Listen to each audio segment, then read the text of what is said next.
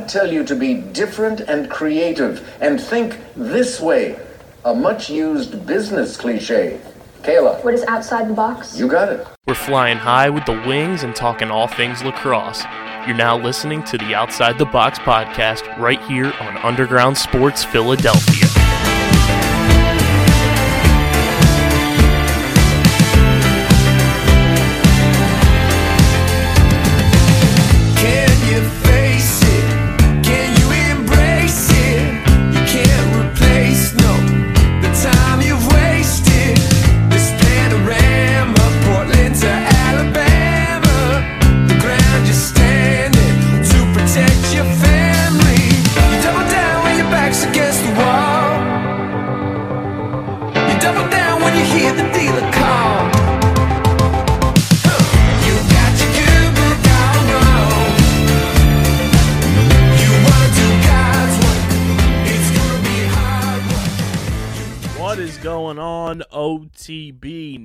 Nation?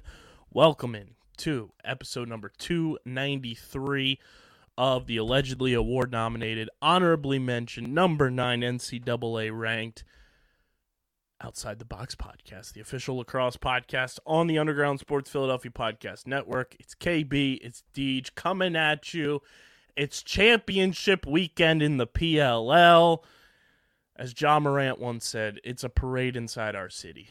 Yeah. the PLL, the city of champions, they are here. And your, your boy might have gotten featured on the PLL Instagram. So uh, we'll talk about that. We'll talk about the championship game. We'll give our final pick of the 2023 PLL season. Hashtag sad boy hours. Um, we'll get into the latest with the NLL. Um, apparently announcing some big announcement on Tuesday that we don't know what it is. Uh, we'll also talk about the Rush rebrand. We'll go through some of the games that have already been announced. Plus, we have a Squire Sixes because it is Philadelphia weekend in the PLL. Uh, so we gotta we gotta go full on Philly vibes and.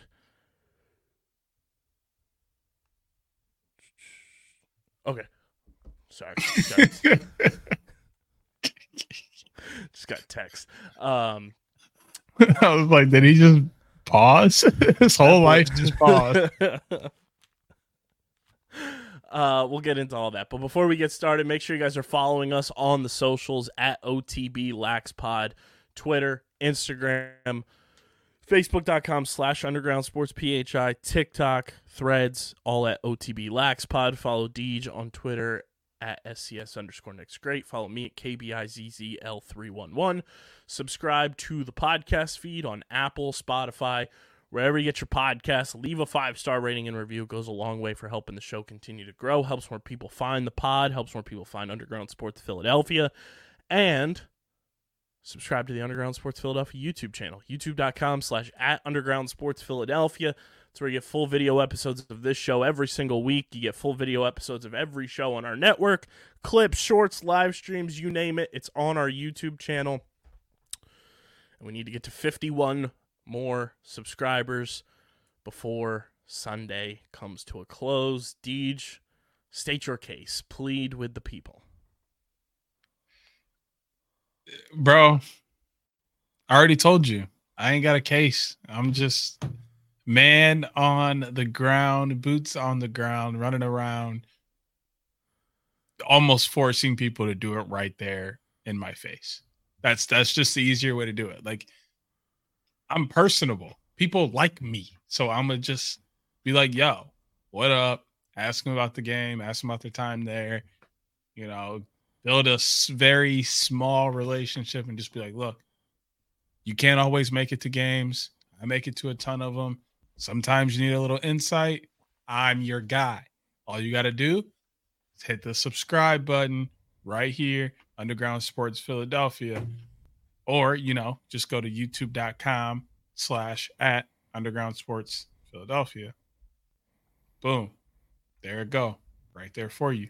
But hey, you know, I can't uh can't stress enough how important those those subs are. Yeah, so go subscribe so DJ doesn't get sent back to Alaska uh, when he's got a big time day on Monday at the day job. Um, also, go get your merch. phiapparel.co. You want to stand out in the crowd. You want to be the best dressed. It's your favorite NLL weekend, PLL weekend next season, or just lacrosse in general. Need a shooting shirt. Hoodie season's right around the corner. Look no further than our pals at PHI Apparel Company. They're the best in the game, and they are the exclusive merch partner of Underground Sports Philadelphia. Go to phiapparel.co, use code underground. You get 10% off any and all merch orders. It's the most effective and direct way to support everything we're doing. So go get your merch, and when you get it, tag us, tweet at us. We want to see where you're rocking your merch from. We'll retweet it, we'll repost it. phiapparel.co, code underground, 10% off any and all merch orders. Deej, what the heck is popping, brother? It is Philly weekend it's it's a it's always a double edged sword when Philly rolls around because you know it's going to be absolute scenes, but you know it's the end of the season, and it's always a sad time when the end of the PLL season is rolling around.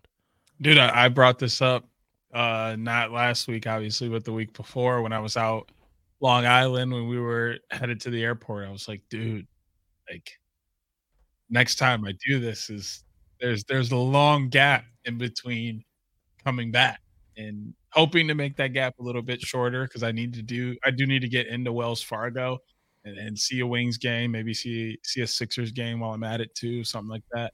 But it, nonetheless, like this weekend is always so bittersweet because we have such an amazing time at the game and and hanging out for for our last time of the of the summer together but then that plane ride home where i'm absolutely exhausted is is probably one of the best because I do go straight to sleep, but it's also like so fulfilling. Like, man, I had a great summer with the homie, doing something we love, watching some amazing lacrosse, and like that was the best way to cap it off. I want to do that again.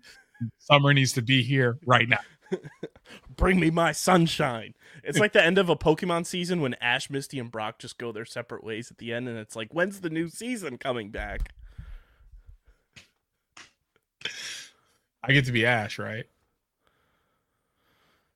What does that make me? Misty?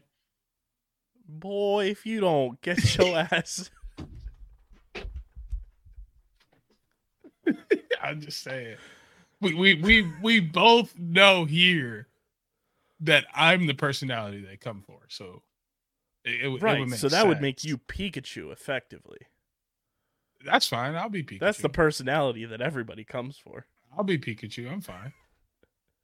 Pikachu. He's lit, bro. What? I play way too much Smash Bros in my free time. It is Philadelphia weekend, and uh, it's going to be a doozy.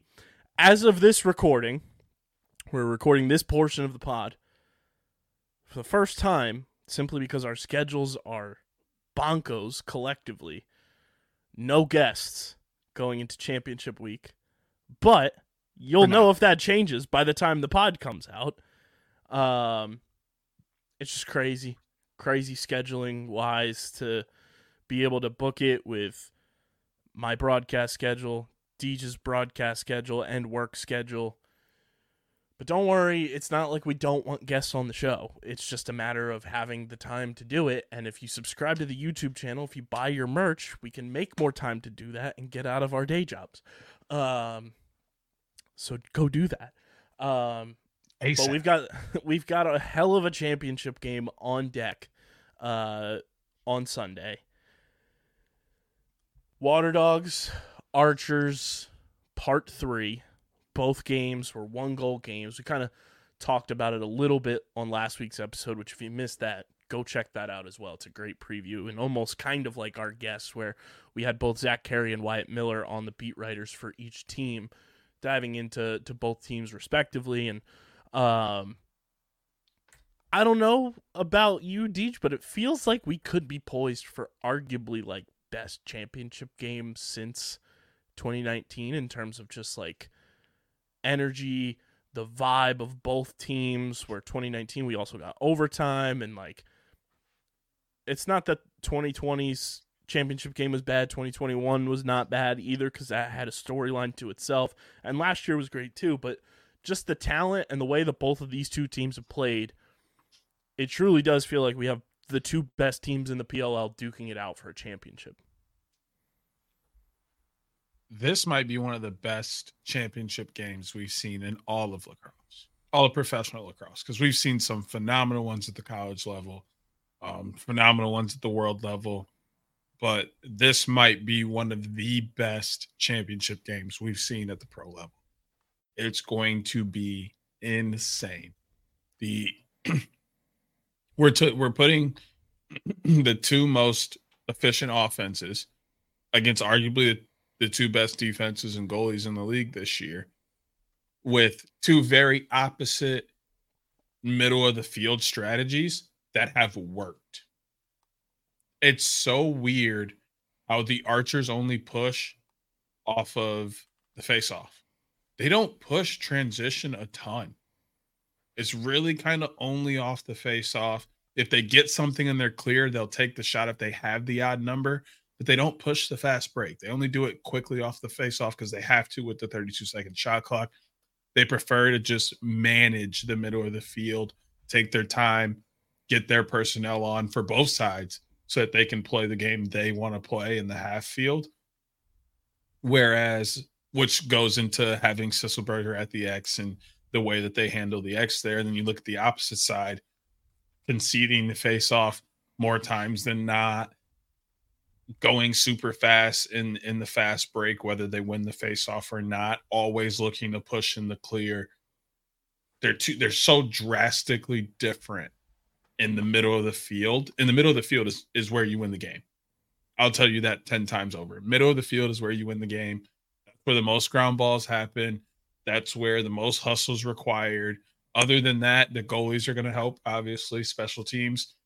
But to have such drastic differences in the way that they approach the middle of the field only means blockbuster. Only means blockbuster because one of these teams is going to end up controlling the pace of the game. So the other is going to have to play that style of the middle of the field that that other team wants to play. And that's where some things are going to get interesting. And I have a feeling that we're weirdly going to get one of those games where it's both. Where off the face off, it's going to be fast for the Archers. The Archers are going to go quick. Water Dogs will take it quickly, if not, but they also are comfortable with only taking off the LSM and putting on one midfielder and running with the two that they have out. So they'll also kind of take that part slow. But the fast break is going to be fast if the Water Dogs want it to be. So we may have a weird position where it's back and forth where both teams are kind of going to be able to control the tempo of the game.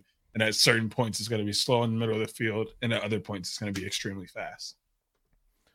And if I'm remembering correctly, which I know the Dallas matchup of this that the Archers ended up winning 1918, um, it was different. But I want to pull up who led the Water Dogs in uh, face-offs in Salt Lake City because obviously with the playoffs things have certainly changed. Yeah, so that game um, that the Water Dogs won the final week of the regular season, that was when it felt like Cope was like, all right, let's test some things out at the stripe. And that's when Zach Currier started getting a little bit more burn. That wasn't the case in Dallas. And since that game, we've seen Zach Currier be this kind of like unicorn X factor for the Water Dogs that, like, if he's out there and starts winning a, a couple of faceoffs in a row, like it changes momentum for the Water Dogs and it lets them set up their offense quicker, like you said. I'm intrigued to see how that matchup goes between Currier and Sisselberger at this particular matchup, like at this point in the season, because it is something that Sis wasn't like fully prepared for in Dallas, obviously, because it didn't happen. And then Eli was still at the stripe, took a majority of the faceoffs uh, in Salt Lake City. So that is definitely something to keep an eye on, in my opinion, because it is a different dynamic. Uh, because Currier can win faceoffs, he can score off of faceoffs, and he can set this Water Dogs offense up for success.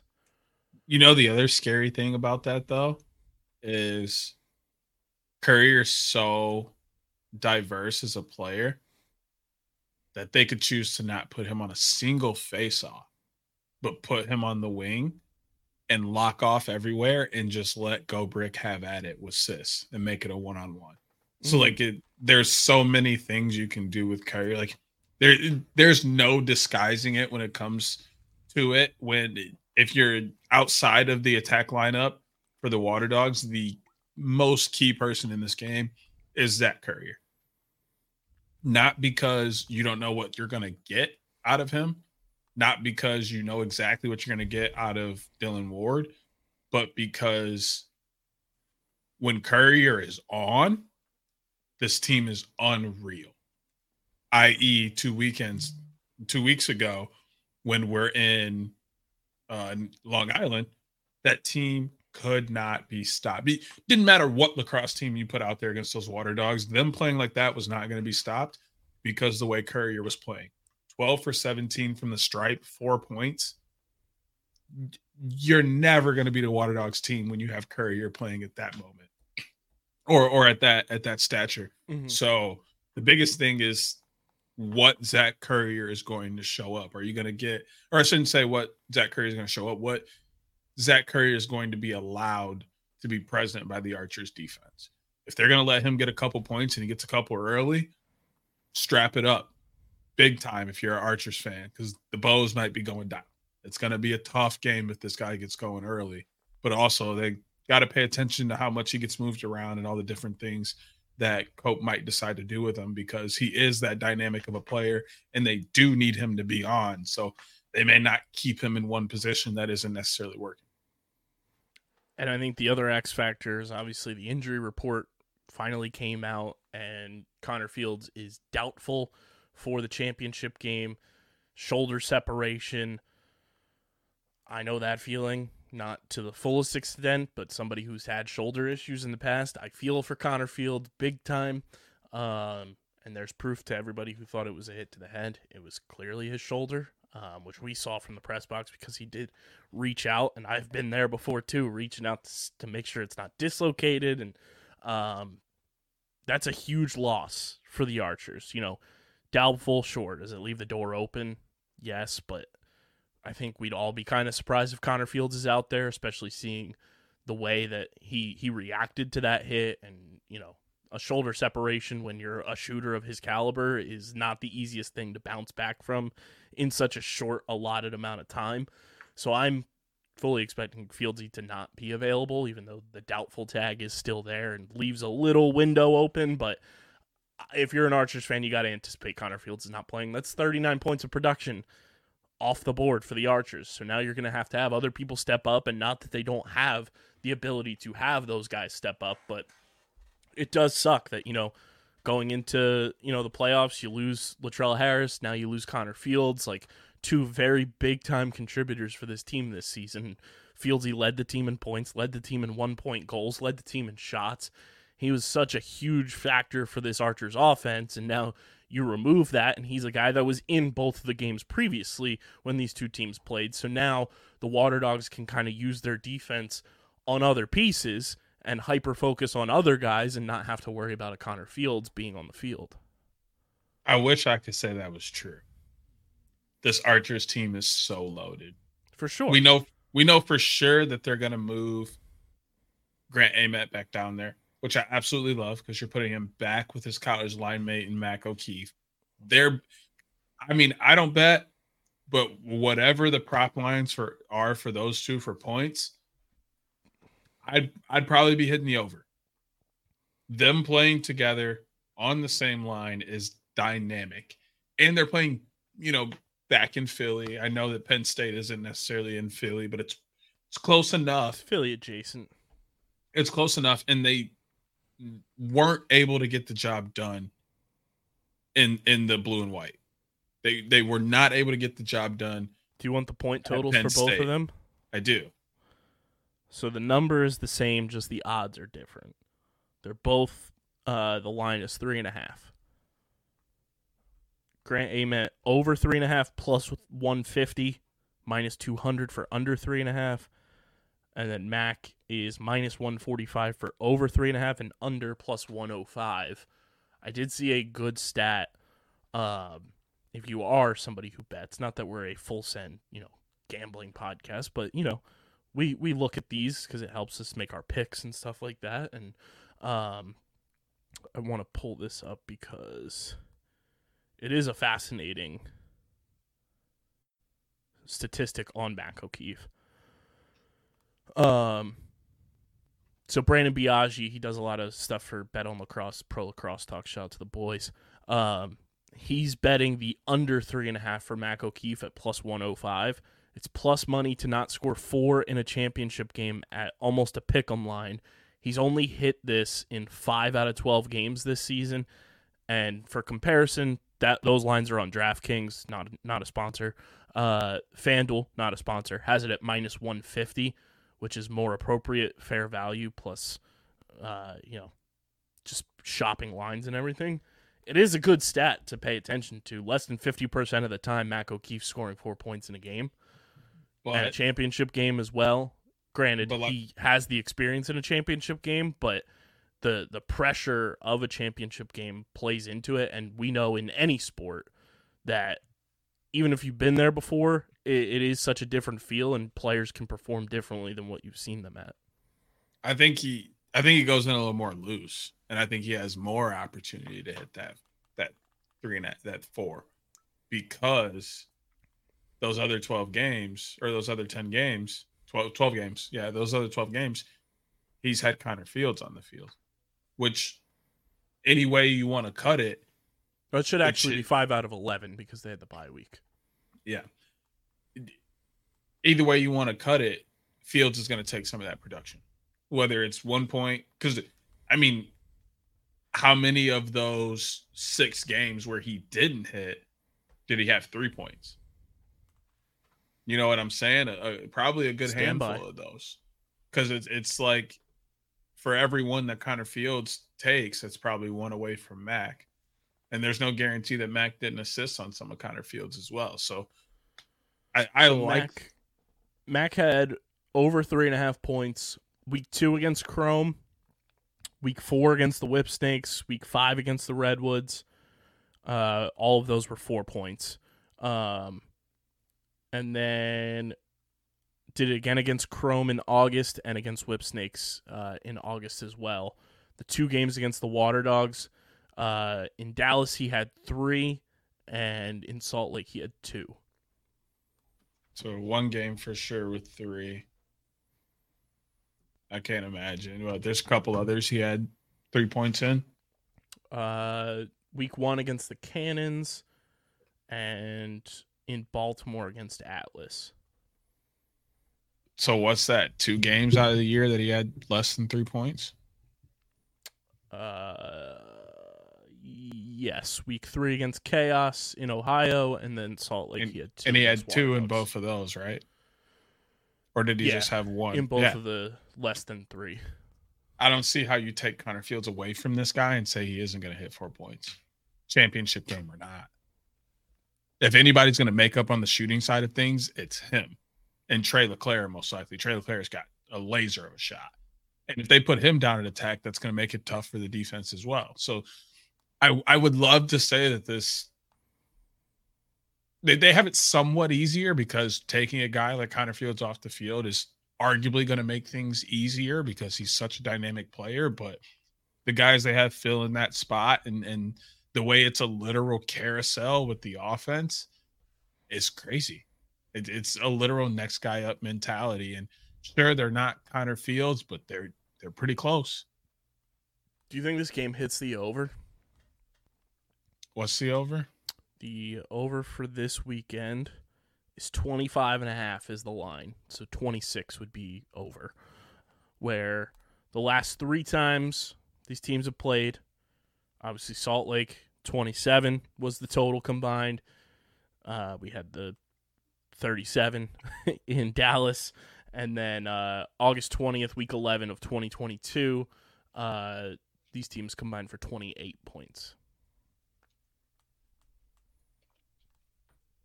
Uh, um, So every single time it's hit the over of what this weekend's over line is the last three matchups. The last three? I thought there was one earlier this year where it was only like. The last three matchups were 14 13 dogs in Salt Lake, which is 27. Yeah. Uh, 1918 Archers in July in Dallas, Mhm. and then 16 12 Archers in week 11 of 2022, probably, honestly.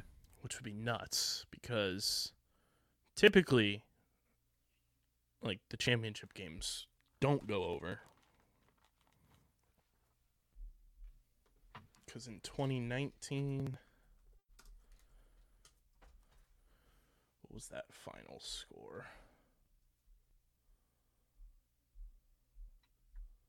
It's, uh, 12 11 in overtime, so it's 23 total points. Um,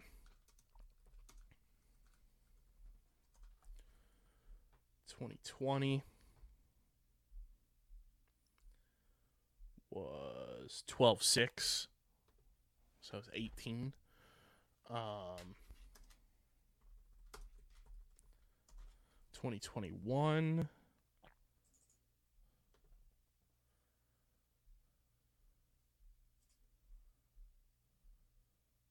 was 14-9 so 23 and then last year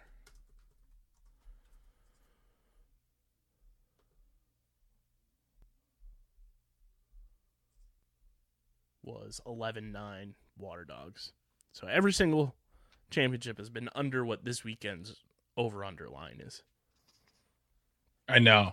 which is That's the weird. Yeah, it's it's it's so weird because like these two teams are so dynamic offensively that you like expect it to hit, but then you talked about you know the feeling and pressures of a championship game and kind of what that does to you. So like it could very well be under. I think the other interesting matchup in this is the goalies because Dylan Ward has that championship experience, has won championships, yes, plural, uh, over the last couple years, both indoor and outdoor. Um, and Brett Dobson's competing for his first professional championship. I'm curious to see how Dauber performs. Not that I'm like doubting that he'll have a great game, but I am intrigued to see the like you mentioned with Mac, like the the calmness that he could have knowing the experience he's had because he's played in the championship every year he's been in the league in the PLL. I'm wondering how Dauber's going to react as a first time championship experience for him versus Dylan Ward, who's been there, has won at this stadium. It's going to be interesting to watch the goalie dynamic. Um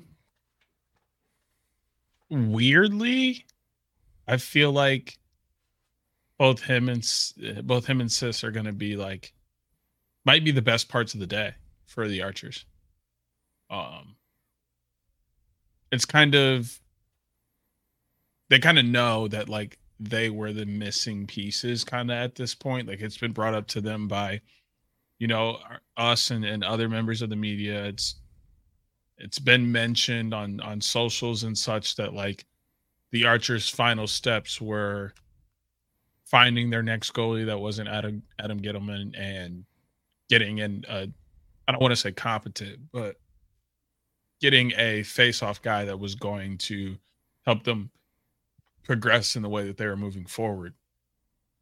They seem to have done those two things with these moves so i they kind of get the idea that they need to be on that kind of a game and sometimes knowing exactly what you need and and hearing those kind of things makes you step up to the plate and like if there were two young guys in the league that were going to step up to that kind of plate after hearing certain things it would those two would be at the top of the list for me for sure so that's kind of why i think the two of them would be okay is they understand how much they mean to the team not only just their position wise, but just team history in the league and how close they've been, but kind of just didn't have those two parts. So I'm interested to see if they're like you. Yeah, I'm pretty much interested to see how they react. But like I feel like it'll be a good reaction from both because I I would be seriously stunned if they kind of came out bright eyed, bushy tailed.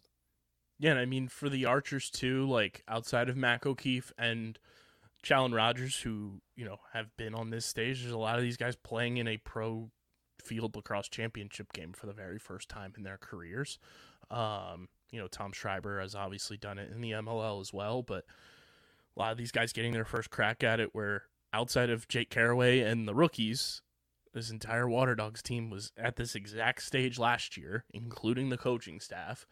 And I think that's a huge contributing factor in this matchup is just the experience as a collective. Sure, you can have individual championship experience and it can take you a long way.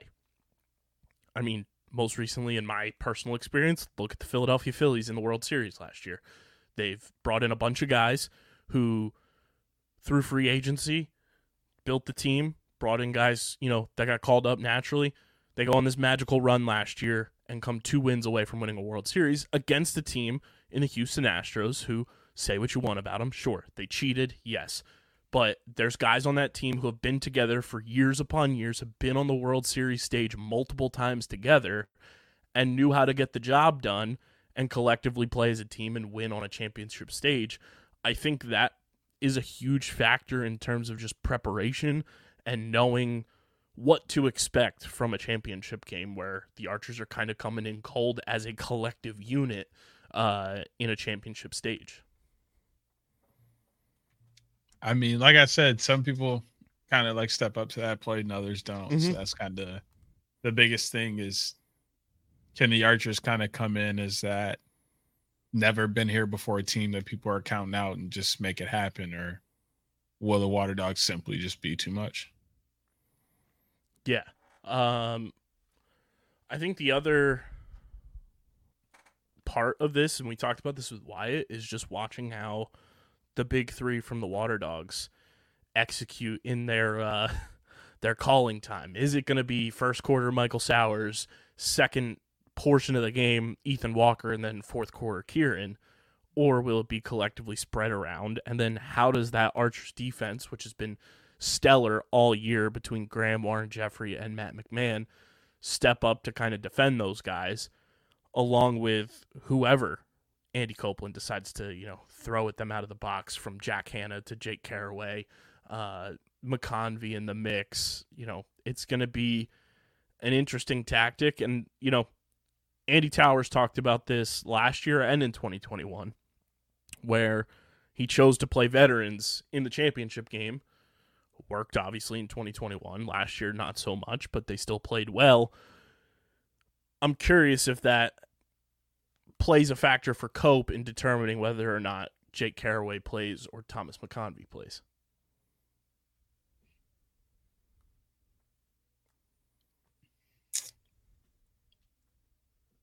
I don't I think it's just going to be a feeling thing.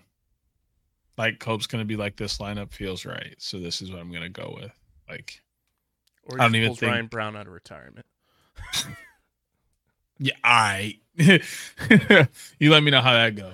Uh, uh, but yeah, I I don't think there's really. And I almost want to lean toward McConvey just because of how good of a season Walker's had, and he's probably going to start attack. So like, can Carraway come out of the mid? Yeah, but he's just like not as effective out of the mid. So I'd probably lean toward McConvey. In your opinion, what do the Archers have to do to win on Sunday? What's like the big thing that stands out to you? score early. Score early and often. Like they they can't let any opportunity go early. Like he like classic Dillon Ward's classic goalie. Like the earlier you get to him the better. Once you let him warm up you're toast. If you let him get any kind of saves and he starts seeing the ball you're there's going to be shots that you feel in your bones are going to be a goal and he's like no because he's just too locked in. So they have to get to him early and often. And then you you got to do something with Sowers. Um, same thing. Like he, he you got to let him know it's going to be a rough day early. Hard checks as soon as he's catching the ball. Another check, you know, a second after he lets it go. Put him on the ground every time he comes inside the crease. Like you got to make his day long, or he'll make yours long. And and then of course Currier. Like obviously you can't stop him, but slow him down. Slow him down. Make it make it rough for him to go both ways. Make it rough for him at the stripe. Make sure when he gets shots off that there's some pressure there. Those two guys have to have a rough day um, on the offensive end if if the Archers want to get it done, and they got to score early and got to score often. Yeah, I think the big things for me with the Archers is like you mentioned, seeing how Dobson and Sis perform on this championship stage and and have their nerves in check because there's going to be nerves there. That's just normal human behavior. Um, it's going to be, I, I think, very determinant on Mac O'Keefe stepping up even more than what we've seen him do this entire season. Like he had a career year, but without Fieldsy, he's going to be a guy who's going to get his number called a ton to just create opportunities and, and let that shot rip and just letting him kind of flow out there and be a leader on the offense along with Tom Schreiber. That's going to be, I think, pivotal for the Archers. And then I think the other part is the the young boys on that short stick D midi unit. Those guys are just as pivotal as Sis and Dobson, if not more, with how well they've played this year and how they've stepped up as rookies with no Treasy. It's going to be fascinating to watch that rope unit. And, you know, I assume they're going to kind of run it back with Chalent Rogers filling in for for Treasy there. But to see those two young bulls playing in a championship level environment is going to be something pivotal to watch and how they perform I think will help res- you know determine the result uh, for the Archers if they want to win. What are your what are your keys for the Dogs to repeat as champions? Contain Grant and Matt. Um, he's gonna be back in Philly. Gonna have a big section, slow his day down, make it tough for him to create for everybody. He he's best when he can get some passes off and get his teammates rolling. Um, do something with Sis at the stripe. Don't let him. Pretty much just don't let him win forward. Like he's gonna win, he's got to go backward and, and he's got to clear and give it up to somebody else. Um, because he's shown that he can score, so you can't really lock off and, and let him go one one v one the entire time either. Um, and then the last thing is transition. Force the archers to play fast in the middle of the field. Force them to to you know leave some offensive middies on and and really take advantage of those number situations. Yeah. Um I think for me with the Water Dogs it's it's truly going to be the collective like unit calmness of like we've been here before we know what it takes to get it done let's do it again and perform the way we know we can and just the the attitude that they approach this game with Zach Currier is going to be a huge factor, whether it's at the stripe or, or just him being the unicorn that he is. Um, he's going to have to step up and, and be big time against Sis, who you know, rookie of the year candidate, face off athlete of the year candidate. Like he's he's going to win his. Currier's got to step up and be a disruptance and, and cause some some havoc at the stripe to to make it a not so fun afternoon for Sis if the dogs want to win. And then I do think it's it's gonna come down to the way that the Water Dogs ball movement occurs around this defense. Like they're a big body defense, but not in a way that like chaos are or, you know, the the Whipsnakes were back, you know, in 2019, 2020. The archers are big, but they're like muscular strong defensively across the board. So I think ball movement when you're in that zone and creating opportunities, creating space for your shooters between Kieran, Michael Sowers, Jack Hannah, Ethan Walker, you know, creating that space for them to get their hands free around that defense is going to be pivotal. And then three, you know, three A is trying your best to clamp Tom Schreiber. You can't let Tom get any space with his hands, otherwise he's going to make you pay. So that matchup of who they decide to deploy on Tom Schreiber on Sunday is going to be fascinating to watch to see how they adjust to it and how they learn from uh, the previous two matchups. But all in all, I think this game is going to be one for the books. It's going to be an all-time game as of now. Um, last one before we get to our picks. Is it another one-goal game?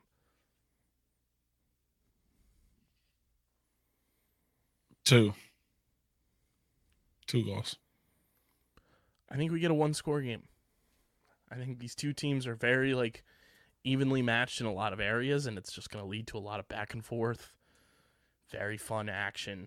And I think it's going to be tough for either team to kind of go on a extended run like we've seen them do against other opponents.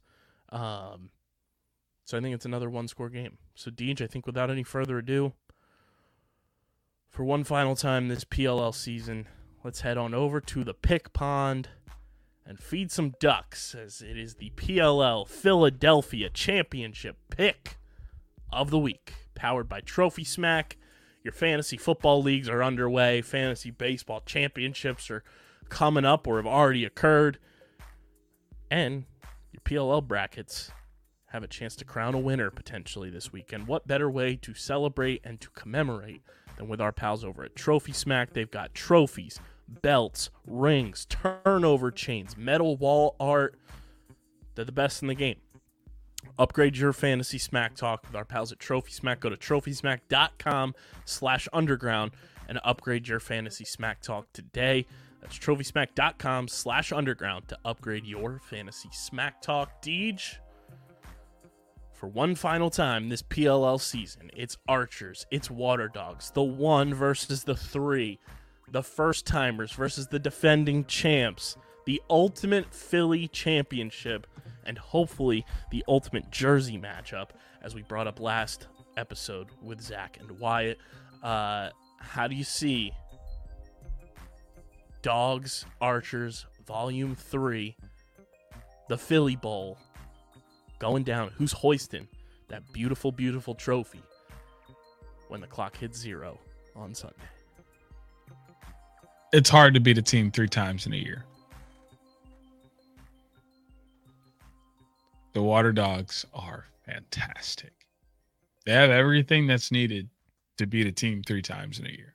Well, they wouldn't be beating a team three times because the Archers won the first matchup. Shh. You're ruining the whole bit. Could say it's hard to beat a team two times in a year, as evidenced by these two teams. Man, bro. I just want my bracket to be 100% correct. I'm going with the Archers, man. He's Bows going with up, the man. first time champions. And I think we can both say this. I speak for Deej here. We'd be very happy with either team winning the championship. We've got homies on both teams that we'd want to see win, either running it back or winning for the very first time in the PLL. Um, big time OTB vibes in this championship game from Grant Ament to Tom Schreiber uh, to Treasy to Connor Fields, Chris Bates, Ryan Ambler, Matt McMahon, Graeme Hossack for the Archers. And then the Dogs, obviously, you guys know Coach Copeland is our guy. Kieran, we have banged the drum for Kieran since day one. Michael Sowers is the homie. Liam Byrnes, Eli Gobrecht, Dillon Ward, the list goes on and on. It's a big OTB bowl this Sunday. I don't I'm simply going on gut feeling with this one. And as much as I'd love for my bracket to be correct, something just tells me Water Dogs are winning. I don't know what it is. I don't know why. Cuz I felt confident going into the playoffs that the Archers were going to win the championship. But after seeing the dogs play the way they did in Boston, after seeing the dogs play the way they did on Long Island, when you're hot, you're hot, and the dogs have been hot all year long. We said it with Wyatt; they've been the quietest seven and three regular season team in PLL history. I got to roll with the dogs in a very close one. But like I said, I'd be thrilled if the Archers win because that's great for the league. To get a first time original six team to win, to take down the defending champions, uh, where these two teams will also see each other again in February at the championship series.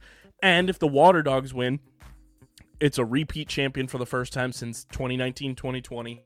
And it sandwiches chaos with that absolutely chaotic 2.8%, 3.2% uh, season in 2021 between back to back champions.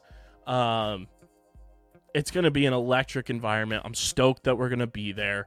If you're going to be in Philly, hit us up. We want to hang. We want to see you guys. If you're going to be in my city, in DJ's adopted city. So there it is. We're just splitting ends to cover our bases. I'm gonna go with the dogs. DJ's gonna go with the Archers, and we'll be happy either way.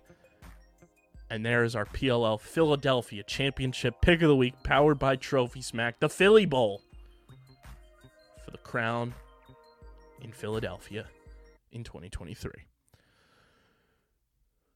Deej, we got a Squire Sixes for the people. It's been a while since we've done one of these. It's brought to you by our pals over at Kenwood Beer, the official beer partner of Underground Sports Philadelphia. And if you're in the city, you can get yourself a Kenwood beer this weekend because it is in Philadelphia. It's made in Philadelphia. You can use the Kenny Finder at kenwoodbeer.com to see who's got it on tap in the Philadelphia area, in the Pittsburgh area, and soon to be Maryland area.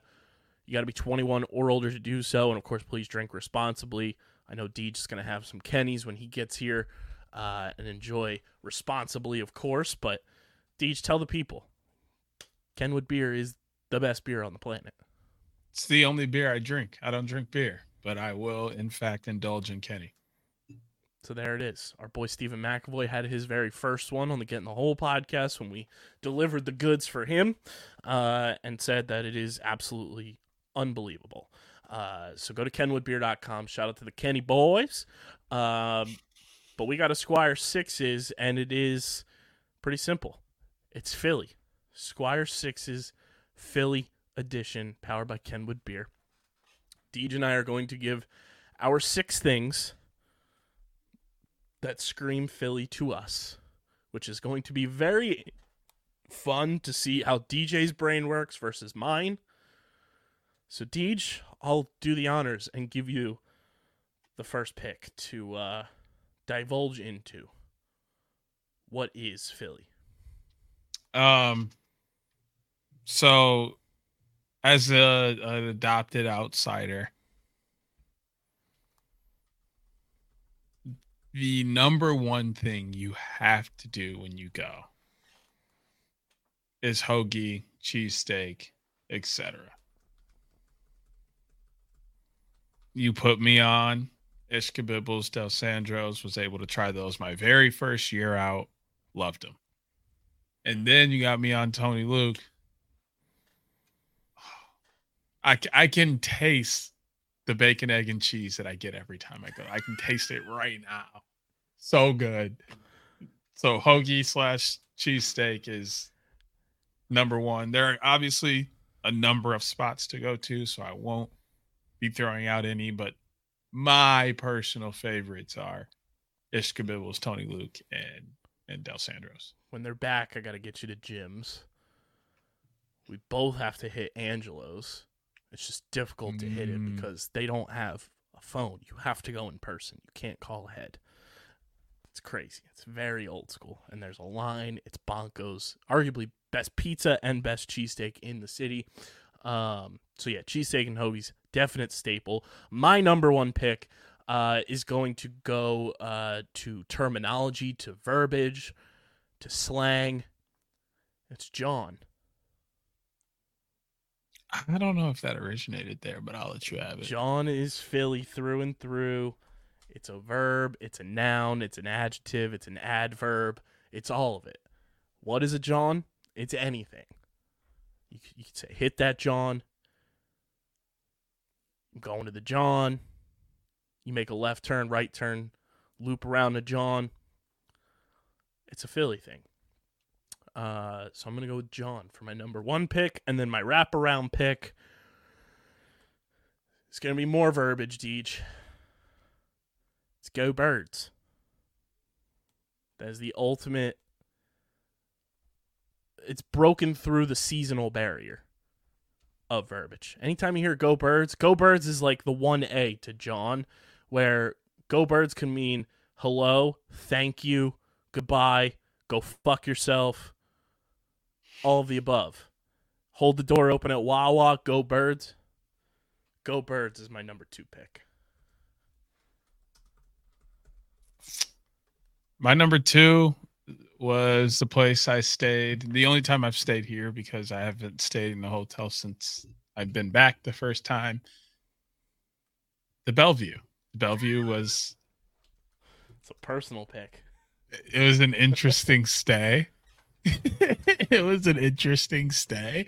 Um but the, the experience was awesome. You could tell it was an historical place and a lot of the original things were still there, set up right downtown. I mean, the town hall was literally I could walk out the front door and like do one of these and I was like staring at this at City Hall. So like that was also awesome to see and just the only bad thing about it was I felt like somebody was in my room with me the entire time. And I was in a room by myself, but I felt like there was someone else with me the entire time. So your wraparound pick now after the Bellevue. Oh, I'll have to say the sports complex. Kind of just everything, including Subaru, even though it's not like really right there. That setup is awesome. Being able to actually like walk around and have all those um tailgates set up and everything, just the setup everything down there. I've been in Lincoln Financial. I've been in in CP uh CPB CBP. Wow. Don't say that fast because it will not happen. Um, and just the atmosphere inside of of those places is awesome. Like ours are a little too spread out here in Detroit um, to make that kind of thing happen. Um, and they don't also have just giant parking lots outside of them either. Um, but I love that that concept of, of Philly. Good pick. I love the sports complex. It is very, very fun, uh, no matter the time of year. My next pick, um, I'm gonna go cultural. I'm gonna go historical. Uh, what's more Philly than the Liberty Bell? It's the birthplace of America. It is a fixture, uh, both historically, sportically, with the Phillies, obviously, um, and I think when you look at just like historical um, pieces of art or like historical, you know, things in like our country's history, the Liberty Bell is one of the cooler ones. And um, I was doing a little research too because you learn things about the Liberty Bell in school, but you're too young to really process everything. Uh, did you know, Deej, that the Liberty Bell was a uh, symbol for uh, the freedom of, of slaves, and they used the Liberty Bell as kind of like a symbol to like push them forward to free themselves from slavery. No, I didn't know. That. I had no clue, but that's like something that you feel like you should learn in school, but it's never taught to you. And I was like, that's fascinating. you know, we I wouldn't need a real job if I got paid every time I said that. Yes. There's so many things I'm supposed to learn in school that I just don't. I want to pull it up because I, I wrote it down because I was like, this is like something that should be taught all the time. And the fact that at age 29, almost 30, I'm learning about this for the first time is wild. Um, I want to pull it up here so I don't misquote it. Um, yeah, so after American independence was secured, the bell fell into relative obscurity until in the 1830s, the bell was adopted as a symbol by abolitionist societies who dubbed it the Liberty Bell. Um, and then right here, I have it.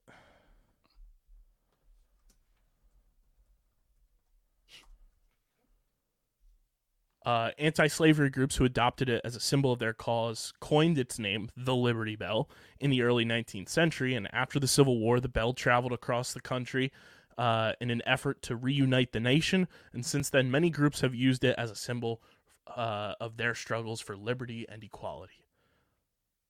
That feels like the absolute backstory, along with it obviously being part of like the Pennsylvania State Building and ringing when the Declaration of Independence is signed and everything.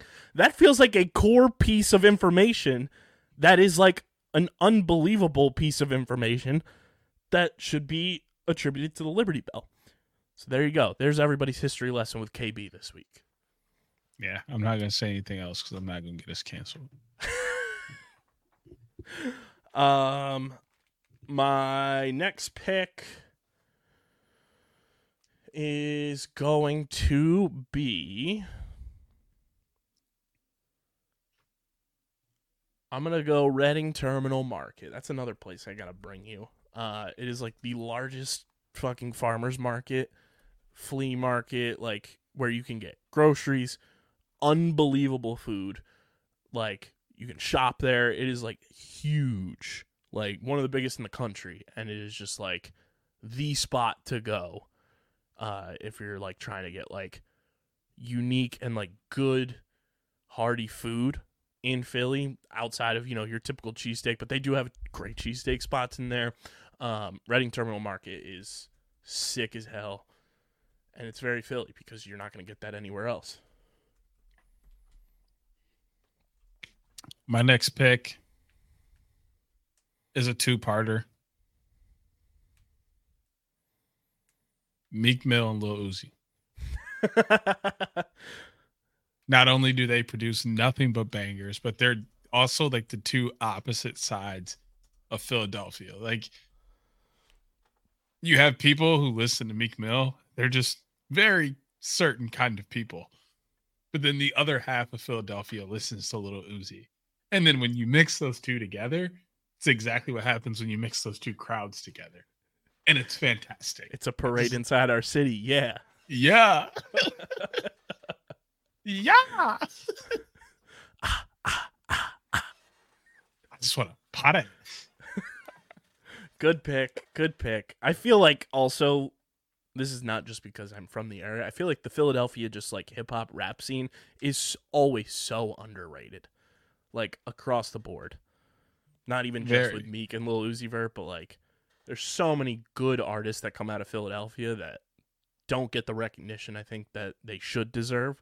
Um so yeah, great pick. Uh your your wrap around. Wrap around. Wrap around pick. Don't steal my pick. Don't steal my pick. So disrespectful. I was trying to do a moment of silence for a second. Oh, It's okay. It's okay. It's over now. RIP to the man, Kobe Bean Bryant. Obviously had to go on the list. Be me pride being Lower Merion. I'm such a basketball guy and the crossover between basketball and lacrosse. And he's one of those guys that like I couldn't imagine him on a lacrosse field. Like that would be electric. But everything he means to the world and then obviously to Philly, going to Lower Merion and everything. Like I can't talk about Philly without put, putting Kobe on the list. You didn't steal my pick. Uh, my next pick is also kind of a, a two parter. Uh, it's the Art Museum steps and the Rocky statue. Very iconic, obviously made even more iconic by 1976's Rocky. Uh, it is the ultimate tourist thing to do is go run up the Art Museum steps, or as everybody calls them, the Rocky steps. Um, plus, once you do that, go in the art museum. It's fucking awesome in there. Unbelievable pieces of art that you won't see anywhere else. Um, and the Rocky statue, the fact that the city of Philadelphia, it, I feel like, is the only city that could champion a fictional character the way that we do with Rocky Balboa is quite hilarious. Sylvester Stallone basically being Philly adopted um, because of Rocky is great. And I feel like Philadelphia is the only city that could ever flawlessly pull that off. Uh, and also to anybody coming in from out of state, don't put your favorite team's uh, jersey on the Rocky statue unless you want to see him lose. But if they're playing the Birds, if they're playing the Phils, please go do it. Like I, I encourage that. But I'm saying for all our PLL fans that may be coming in this weekend, don't put an Archers or Dogs uh, jersey on the statue because it's not good. It's not good for your squad. So I'm gonna go Art Museum steps slash the Rocky statue because it is right outside the Art Museum steps. Uh, Deej, your final pick. Wow. This is uh, an experience one, mostly for uh, people who are coming into. But I mean, if you live there or you're heading out, it's a good experience for you as well. The Philadelphia International Airport. that is just Philly at its finest. Like every airport has its own little dealings. Like DTW here in Detroit, like luggage is the re- only real problem you have going on there. Everything else is very very simple. Um, Chicago, like actually one of the smoothest airports I've ever been in, but it's they're both like way out of the way and deal with a bunch of traffic. And nine times out of ten, somebody's running from the cops at the airport. Makes no sense. But you go to Philly and all hell breaks loose at the airport. It's just it, it is a fucking shit show every time we're there. I I don't get Only it. recently for me. I- least. Bruh, it is always a shit show when we go there. I, I don't know. Maybe it's me. Maybe I'm bringing the shit show when I get. Maybe there, it's like, Maybelline. no free it's- ads. but like it's such a fun experience at the same time. Like there's great food in there. The people watching is at an all-time high. And then you get to get outside and see people like running after trams and running after shuttle buses, seeing people yell on the phone because they're like, I don't see you. Where are you? Yo, where the fuck you at, bro? I wish I could do the accent well enough. But like, dude, it is Bro, I'm outside. I got the blinkers on. Like, fucking pull up. Bring the suitcase out. Let's fucking get the fuck out of here. uh yeah and then you got cops like tweet, tweet, go get out of here loop around loop around you heard me loop around I don't care loop around That's hilarious. oh man That's a bro. hilarious one that is very uh catered to your personal experience with Philadelphia, which is why I said I'm intrigued by your list. Very. my final pick is going to go to a place that is easily outside of sports my favorite place to go in Philadelphia. It is a hidden gem. It is one of the coolest, most unique places on earth, and that is Graffiti Pier. It's an old abandoned, you know, shipping pier that has since been turned into a living art canvas that is graffitied all over the place. It is such a cool spot to go to. I have a photo that I took blown up from Graffiti Pier in the studio that I have to hang somewhere. Um, I'm working on us getting company photos taken there uh, of everybody professionally done, which would be absolutely amazing. Um, Graffiti Pier is just one of the coolest spots. And if you're a big art fan, if you appreciate the art of graffiti, if you're a tattoo fan, Graffiti Pier is one of the coolest places uh, to visit. And little Easter egg, I, I don't think I've ever mentioned this. Little Easter egg photo I took at Graffiti Pier is on the Underground Sports Philadelphia hoodie at PHI Apparel Company, our uh, Hype Beast hoodie. The the bar that is on the underground is a photo from Graffiti Pier that I took. Um, I love Graffiti Pier. Like it's it's so hidden too, and like it's only you're only allowed to go there legally when the sun is up. Um, and it's just such a cool spot to walk around and uh, just take in all of the unique artwork that uh, gets put on display from walls to trees to the ground. It's so cool. Uh, so Graffiti Pier is my final pick. Did you have any honorable mentions?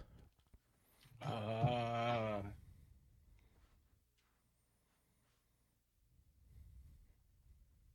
the Kawhi Leonard shot Come on, dog.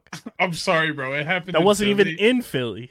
Um, my bad then. That Never was in mind. Toronto because they had I- I- magnetic rims. I take that back then. I take that back. That, that was a low blow. Low I take that blow. back. No, I really only said that because I thought it, it happened in Philly, and I was like, No, I mean, that is an iconic moment in basketball. Like, no, I don't know what It you're talking happened there. It did not happen at all.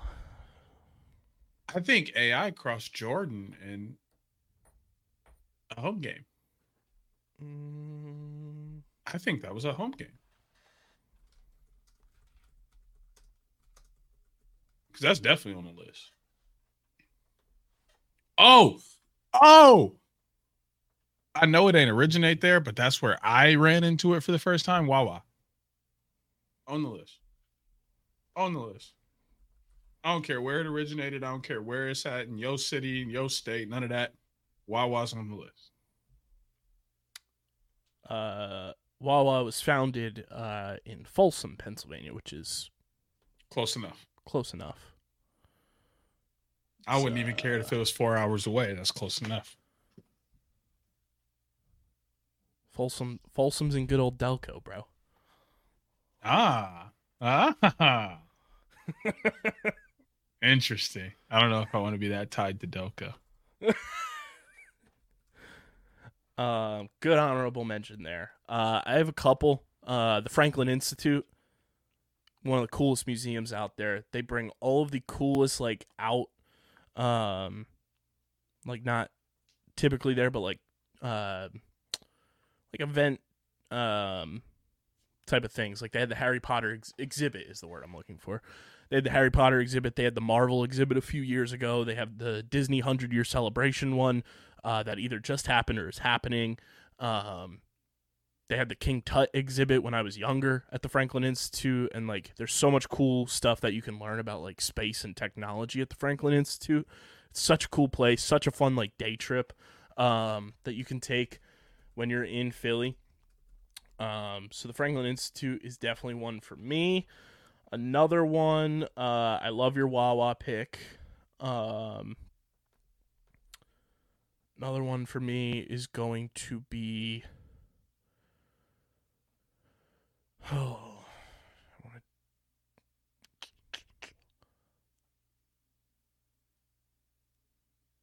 I'm gonna go with What? Jason and Travis Kelce played lacrosse? I think I knew that. I'm just gonna go like live back under the rock I've been living under. Like Aidan Hutchinson. Who else played lacrosse that I don't know played lacrosse? This is ridiculous. Um, I just realized I just stopped the whole show. well, speaking of Philly, Jason Kelce is Philly. Um, so that's a, a good observation there. Um, I'm using this not as the mascot. I'm using this as a verb. But the grittiness of Philadelphia, the blue collar, the just like bring your lunch in a lunch pail, put your hard hat on, like kind of just like chip on your shoulder attitude that we have. I love that because it's like, don't piss me off, but if you're on my good side, we're going to love you forever. And you see that with athletes, you see that with just like friendships, and it is it is such a Philly thing through and through. Um, that just the grittiness of the city of Philadelphia is what seeps through my veins every day of my life. Um, also, I think Philadelphia has collectively the best mascots in sports.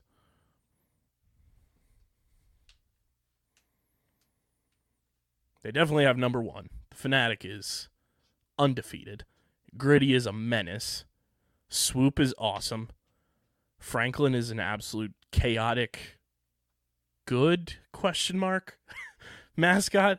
Uh, and then Phang is is Phang and Wingston is amazing and his head spins 360 degrees. That's scary. That's scary. Um, so yeah, there is our Squire sixes. This is all inspired because I was asked by the fine people over at the PLL uh, this week to cater my uh, my must see, must do things in Philadelphia, which is on the PLL Instagram, where I listed Graffiti Pier, the Liberty Bell, the Art Museum, and Rocky statue. Love Park is obviously a good one. Go get that Instagram photo with that Love Park statue. Citizens Bank Park. Shout out to the Fight in Phils. Red October around the corner. Philadelphia Zoo, first zoo in America. Did you know that, Deej? I did not. First zoo in America. Um, Franklin Institute. South Street is a must go to. That's where gyms will be when it's rebuilt. Um, but South Street is just like, along with Broad Street, like two iconic places to just go. There's like hundreds upon hundreds of shops, restaurants, bars, things to do. Great concert venue that I'll be at next week, seeing the homies, the Arkells.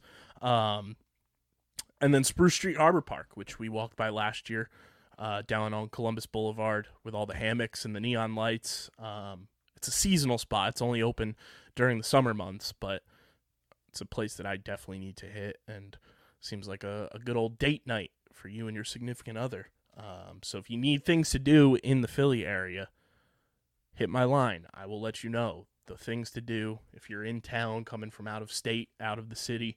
Uh, hit my line. I'd love to to hook you up with the things to do in Philadelphia. But Deej, let's uh let's shift gears. It's brought to you by Tomahawk Shades, the best small batch eyewear in the game.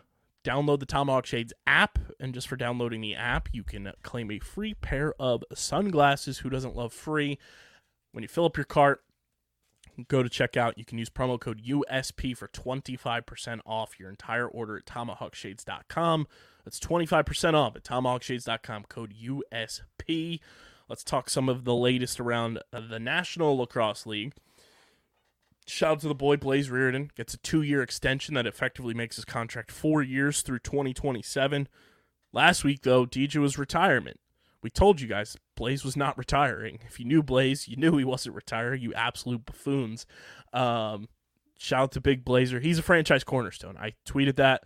Um, super stoked for him. He's been such a homie since day one of me covering the wings and then obviously going into the PLL and he's been a mainstay guest on this show. Um, and I'm just stoked that Blaze is going to be in Philly for the long haul, especially with, you know, some of the some of the boys getting traded this off season.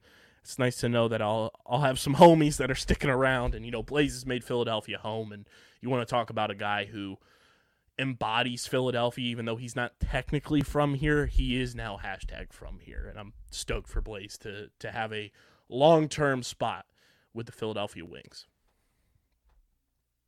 I mean, I didn't see him going anywhere else. Not because you know they had him on lock or anything, but he had a really good year this year.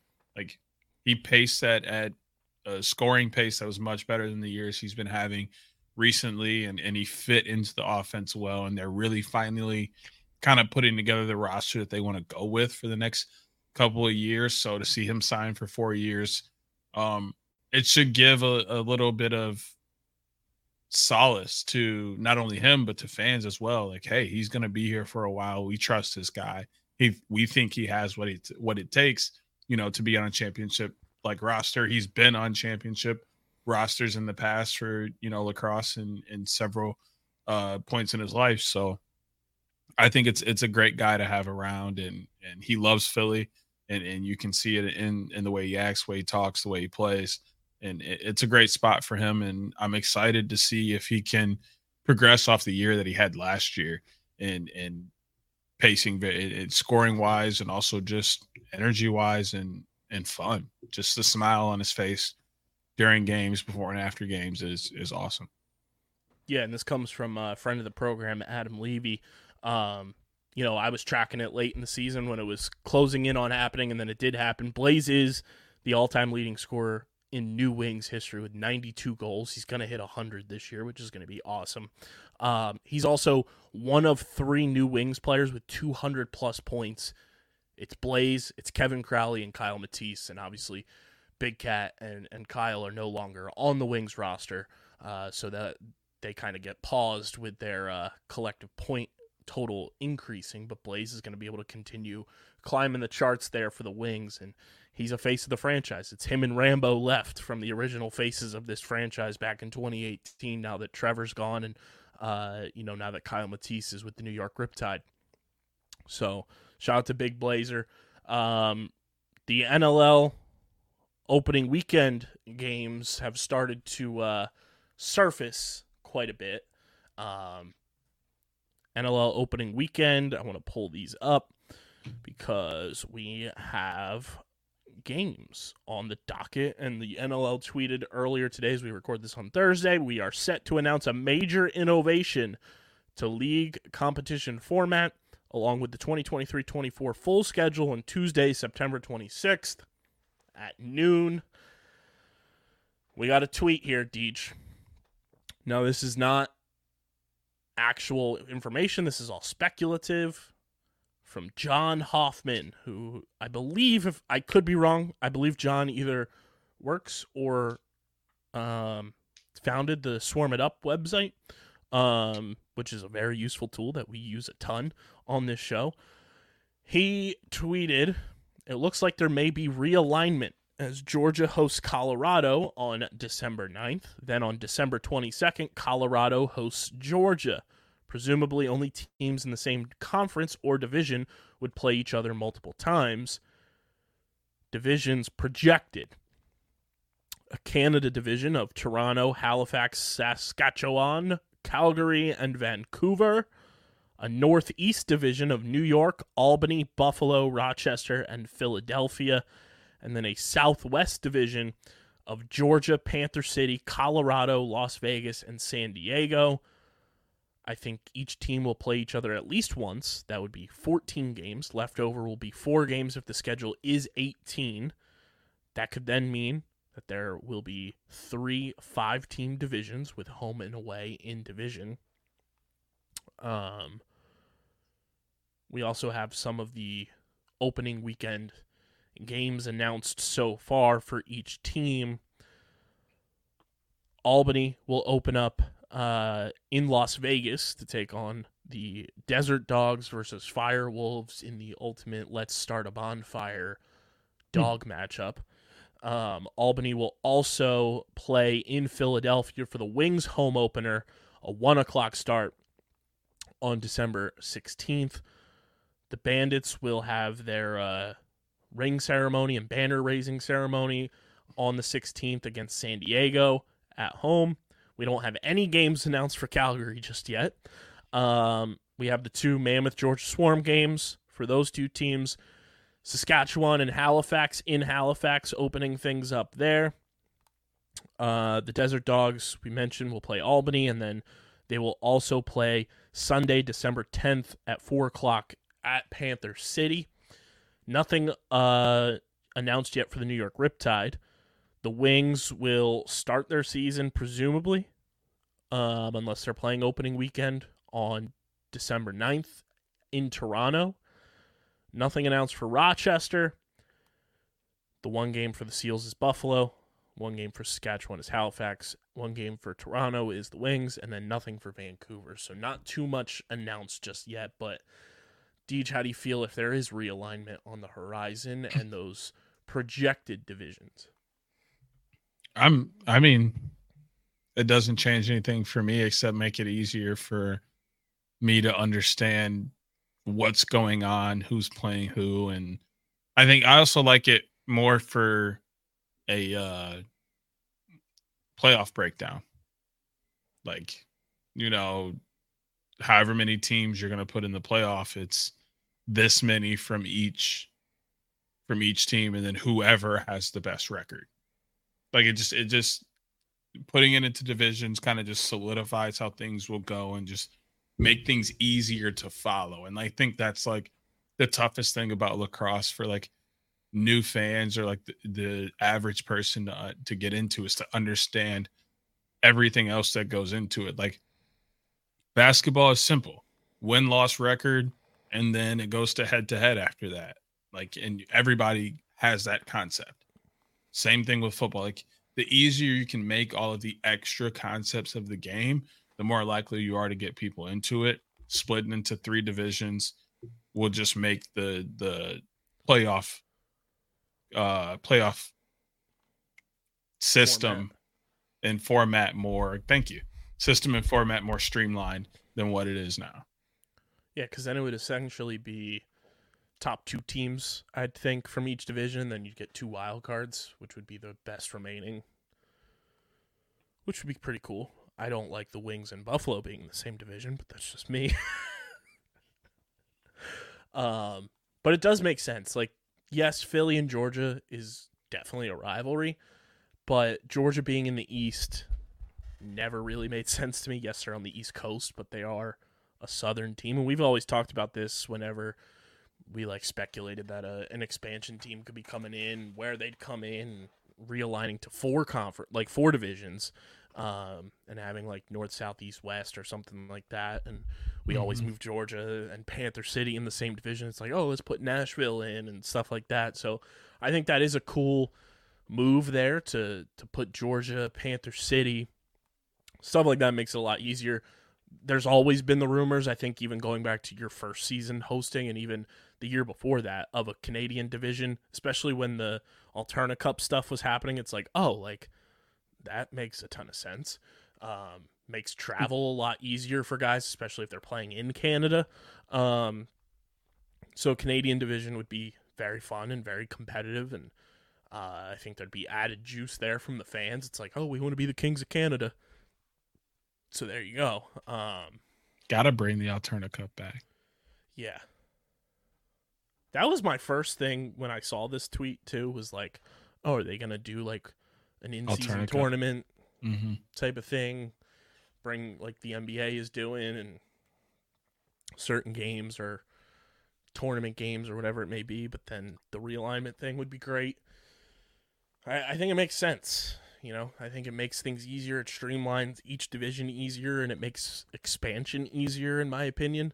Um, whenever that time comes again for the NLL to expand, um, but I think three divisions, five teams each, makes way more sense than having basically conferences and then everything loaded up there. Plus, you know, before what was it? Panther City when they came into the league was when it flipped from divisions to conferences because we had divisions the first year of the pod. It was Mm-hmm. the West Division was San Diego, Calgary, Saskatchewan, Vancouver, and Colorado. And then you had the North Division, which was Toronto, Old Rochester, which then became Halifax, Buffalo, and who's the other team up there? I'm blanking. I'm blanking. I'm pulling up the thing here. Uh, the old North Division was Buffalo, Toronto, Rochester.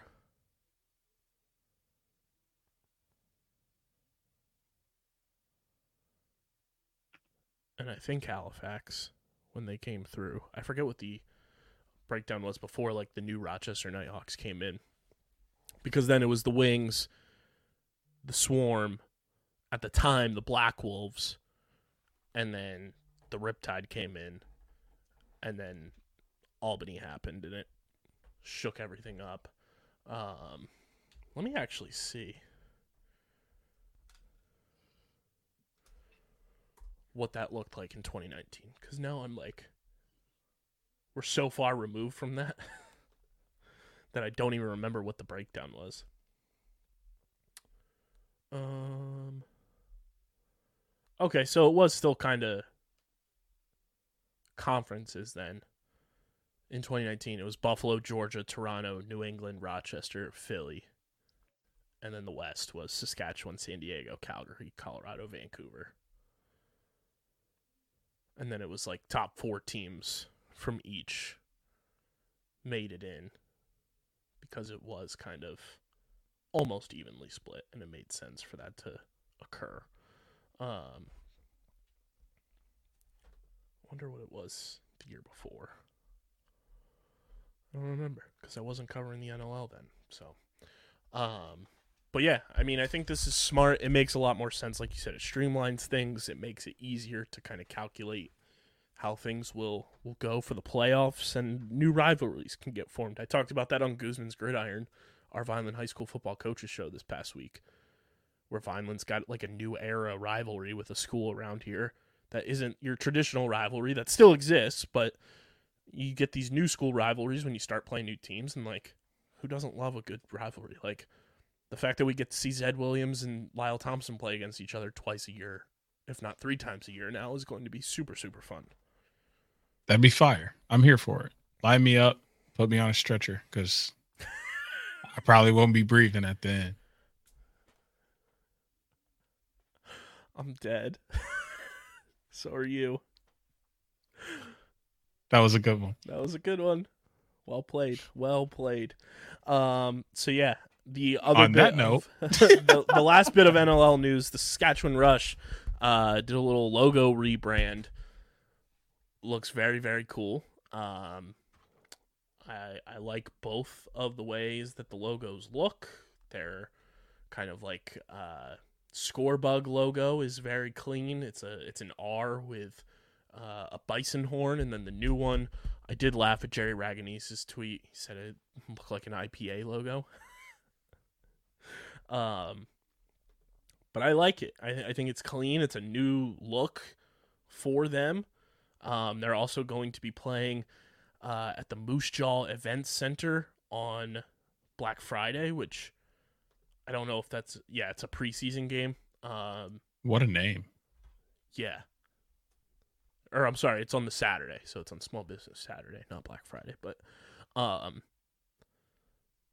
I like it. I, I think it looks super clean. The the mascot logo itself, the details in it.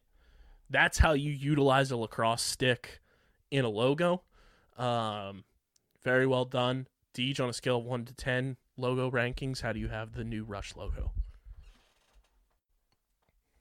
It's a solid like eight, eight and a half for me. Like it's got color, it's got like nice animation, it pops out, it's new, it's different. Um it's just green. I'm not a big outside of the woods, I'm not a big green fan. Like I guess the Packers. Outside of those two teams, like I'm not a big green As fan. you sit here wearing a green hat, a green Hey, thi- thi- sweatshirt. this right here is for the boy Liam. I had to support, and there's really not too much green in this. Like, you got to actually be looking at me to know this is green. so, yeah, I, I can pass with this. I'll allow it. Um, yeah, I'm giving it like an 8.4. I like it. It's clean. It's new. Um, and I, I think the only thing that like I wish was a little different was just like the back banner with the way that Rush is displayed on it. Not sure how I feel about it, but I love the Bison logo. I think it's very cool, very clean new look. Um, would definitely rock that on a hat or shirt. Like that's that's big time when it comes to drip and new logos and everything. Is it needs to be wearable, um, and it certainly is wearable to the fullest extent. So big ups to the Saskatchewan Rush. Love the new logo. Would love to would love to rep it. Would love to rock it. Uh, I do wonder what it means for their uh, their bulldog mascot though. Um, probably got to find somewhere else to go. New We have a house to go. silence. No, he probably got a new house he can go live in. A preemptive moment of silence. All right, everybody, bow your heads. Um, let's take this moment here to remember a very cool, very swaggy mascot. All right, thank you. Um, so yeah, shout out to the Rush. Let us know in the YouTube comment section how you feel about the new logo. We will see you in Philly at Subaru Park on Sunday. It's going to be a blast. It's going to be one for the books. It's either going to be a first time champ or a defending champ being crowned PLL champion. Make sure you guys are following us on the socials at OTB Laxpod, Twitter, Instagram, TikTok, Threads, Facebook.com slash Underground Sports PHI. Follow Deej on Twitter at SCS underscore next great. Follow me at KBIZZL311. Subscribe to the podcast on Apple, Spotify, or wherever you get your podcast. Leave a five star rating and review. It goes a long way for helping the show continue to grow, helps more people find Underground Sports Philadelphia as a whole. And subscribe to the YouTube channel, youtube.com slash at Underground Sports Philadelphia. Get us to 600 subscribers before the clock hits zero in the championship game. We need 51 more of you to come through for the boy. Subscribe, subscribe, subscribe, subscribe, subscribe.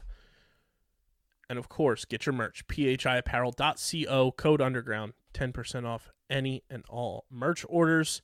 This has been episode number 293 of the allegedly award nominated, honorably mentioned, number 9 NCAA ranked, and of course, viewable on YouTube, Outside the Box podcast, the official lacrosse podcast on the Underground Sports Philadelphia Podcast Network. We'll see you in Philly.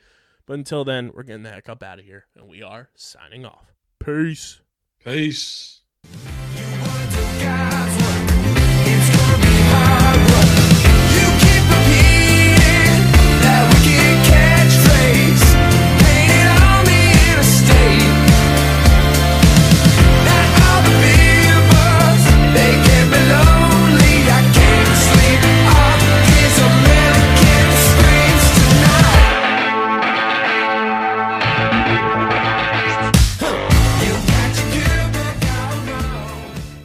And that's outside the box